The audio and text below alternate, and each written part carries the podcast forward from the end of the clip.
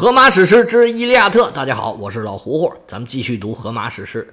还是这样，上回是正文，这回是注解。这回咱们讲谁呢？主要讲讲雅典娜。雅典娜的影响力可是非同小可。现在的年轻人，八零九零后啊，有很多人是从《圣斗士星矢》这个日本动画片里面了解到雅典娜的。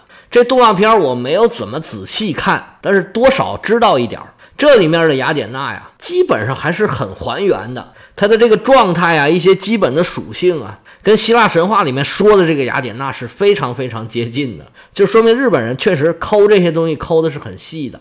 而雅典娜在荷马史诗里面出镜率也是非常之高的。这我们没讲几回，它都出来好几次了。而且它对整个故事的推进起了很重大的作用。雅典娜从哪儿说呢？要从她的传承说起。她的父亲是宙斯。这个就不详细讲了。他的母亲叫做莫提斯，是希腊神话里面的原始智慧女神，最早的智慧女神。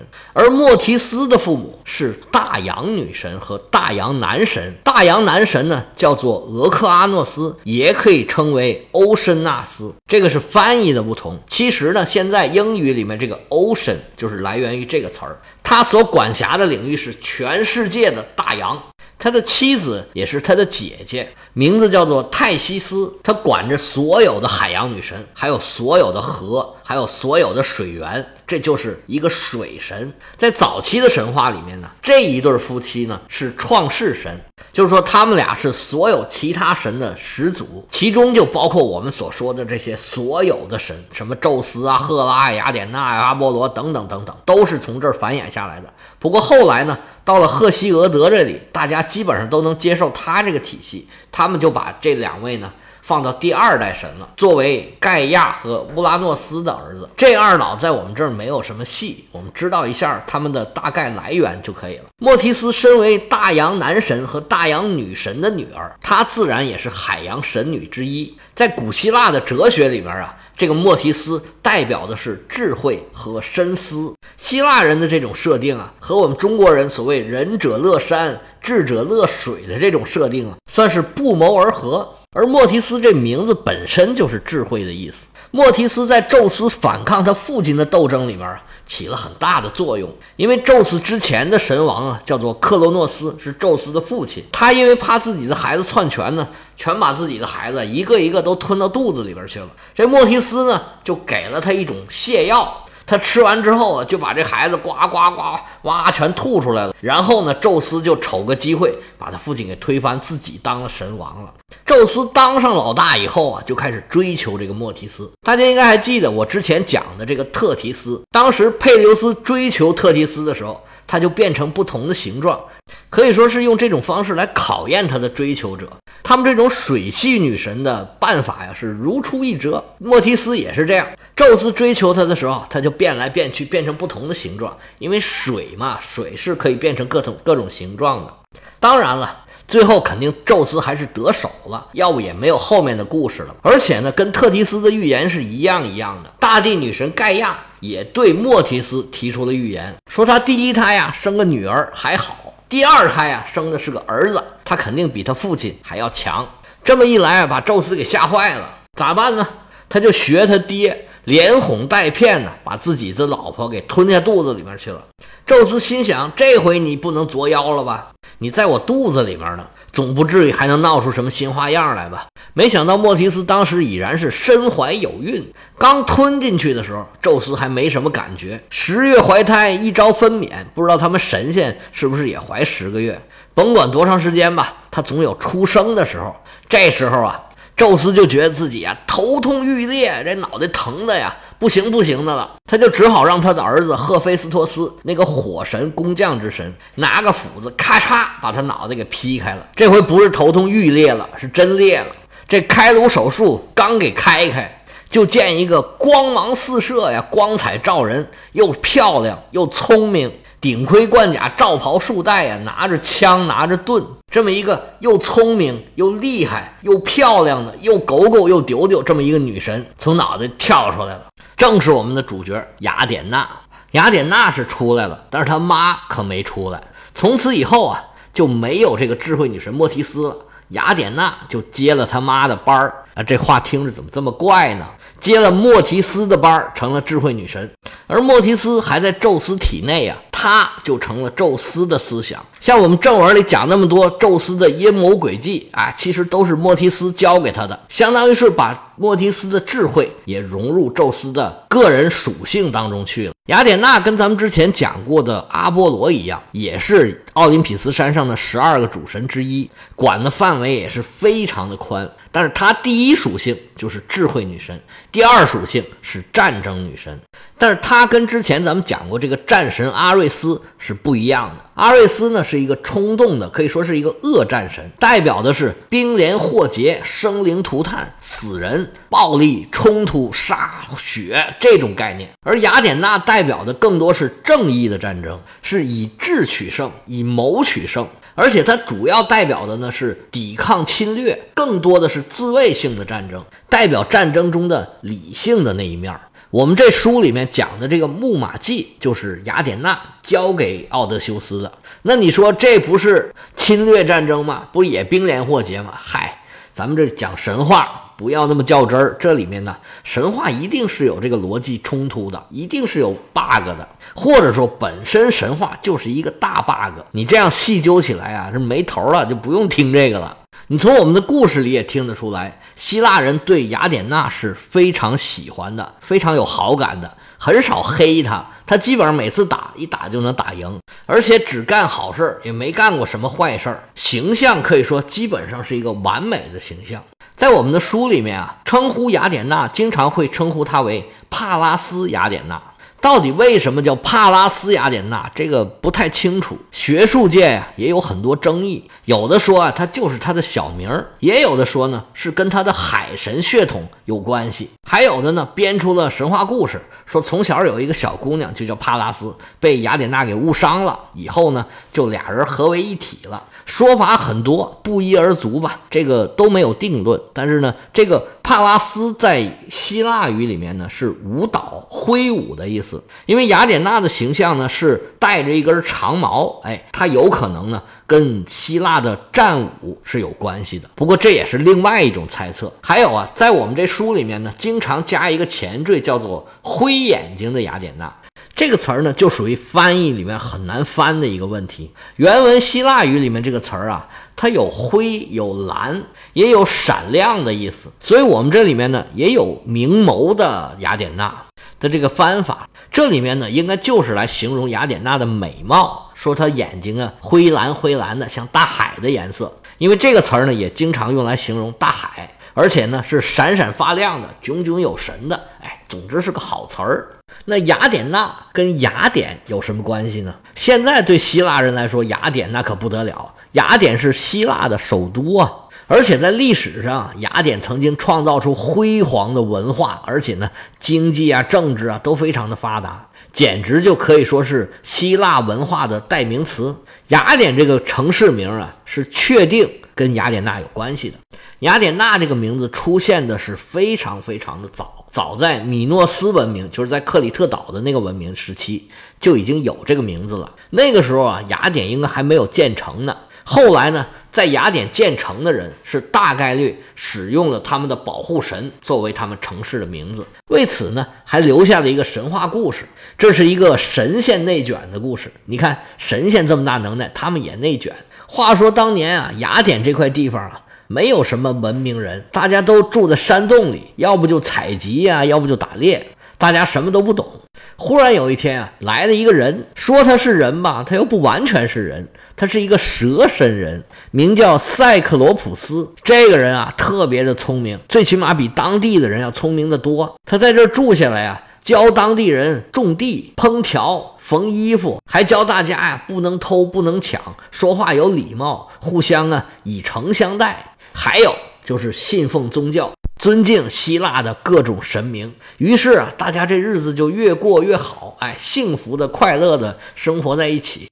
因为他们相信了希腊的神呢，那这神就开始打他们的主意了。因为按照希腊神话的这个逻辑呢，神是需要人来供奉的，那供奉你的人越多，你就越厉害，地位就越高。那每个神仙呢，也都有自己的地盘了。不过前提肯定是当地人要相信你呀，要觉得你行，才把你列为保护神，回头呢才会供奉你。因为雅典离海还挺近的，所以呢，首先看上雅典这块地方呢是波塞冬。波塞冬大家都知道是宙斯的二哥，是海神。波塞冬上来就给他们传话说啊，大家好，我是波塞冬，以后呢这块地方呢就归我了，以后呢我保佑你们啊，给你们好东西，教你们做生意，教你们航海，你们供奉我啊，以后咱们就这么定了，以后这地方就叫波塞冬了。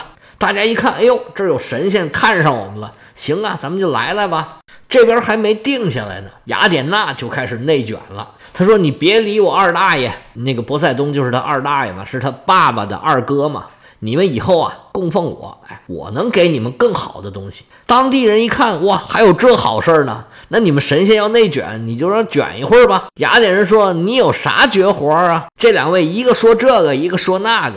争执不休，最后啊，大家还是定下来说，我们定个日子，你们两位大神呢，比试比试，我们看看你到底能给我们什么东西，然后呢，我们再决定让谁当我们这里的保护神。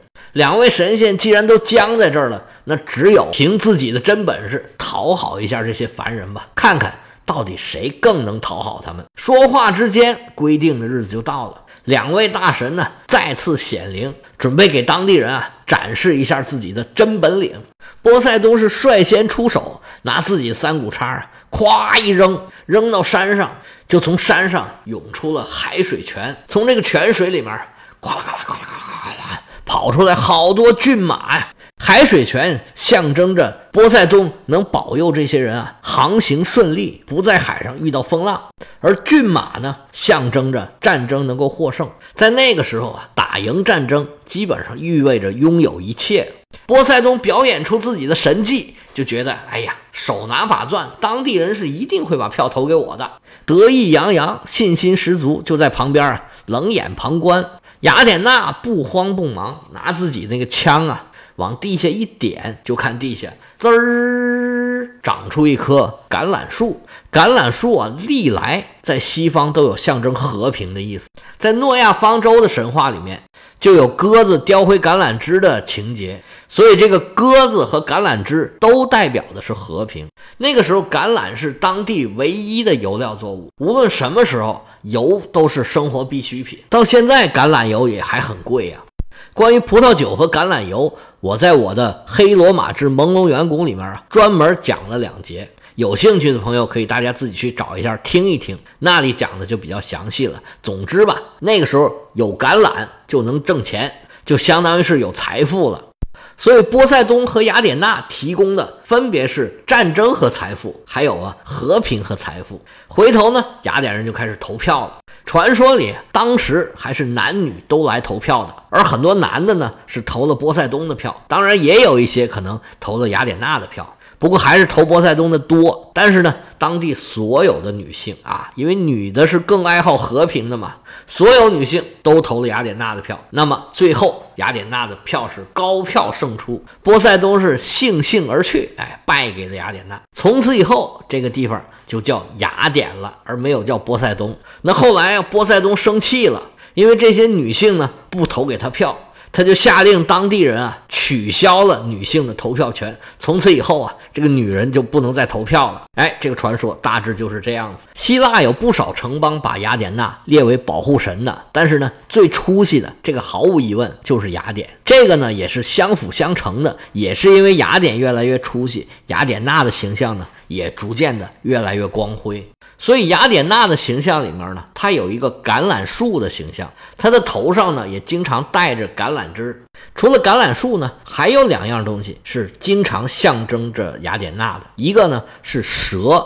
雅典娜是蛇的保护神啊，这个事儿应该是源于很远古的时候，她的盾牌上就有的时候就有蛇的形象。在维吉尔的《埃涅阿斯纪》里边，就有一个祭司拉奥孔，他其实是识破了那个特洛伊木马的计策，想建议这个普里阿摩斯啊不要把这个木马拉进城来。但是特洛伊的国王他不听啊。这里面说雅典娜呢，就是派了两头巨蛇把拉奥孔啊给缠死了。拉奥孔有一个非常著名的雕像。大家可以在网上找一找，很多美术生啊要学这个石膏像，要临摹或者画这个素描。脸上这个扭曲的表情啊是非常传神的。雅典娜的另外一个标志就是猫头鹰，不过雅典娜呢也经常和其他的一些鸟儿一起出现，不过可能也有一些猫头鹰的属性啊，就显得特别的神秘，似乎跟智慧啊。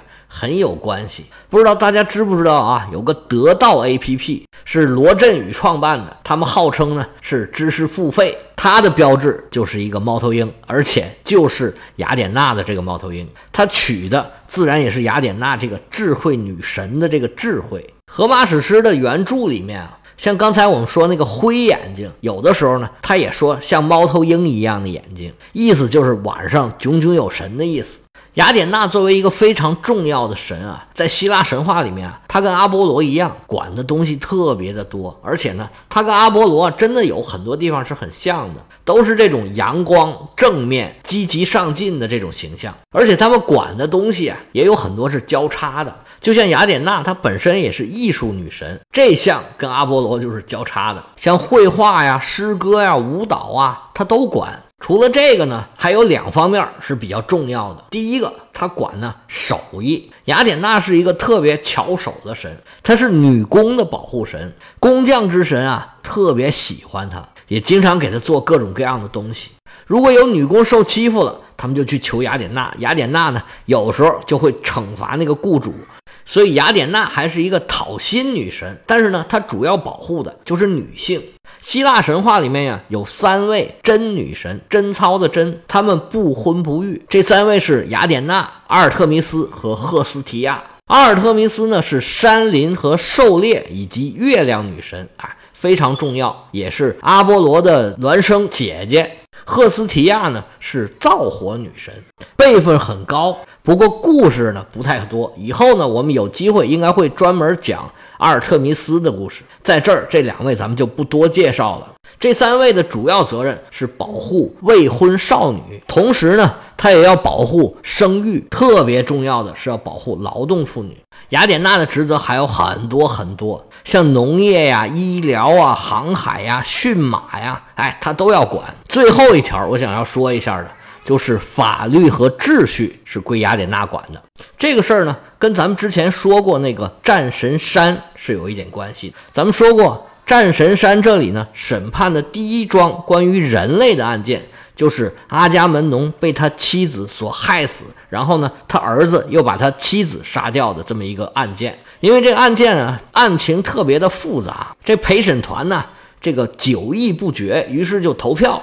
当时就规定啊，投黑石头子儿是有罪，投白石头子儿是无罪。那么大家投完了之后呢，哎，正好两边票数相等，那怎么办呢？最后一票由雅典娜来投。雅典娜呢思忖再三呢，于是呢，最后投下了白石头子儿，判定这个被告无罪。于是呢，就结束了这个恶性循环，冤冤相报啊，就到这儿就了了。从此以后呢。雅典娜被当作司法公正女神，而且在这个故事里面呢，陪审员控辩双方的论辩，包括最后陪审团的投票，跟现在西方司法的制度啊，基本上在这儿就奠定了它的雏形了。所以现在啊，雅典娜在很多地方都被当作是司法公正的一个象征。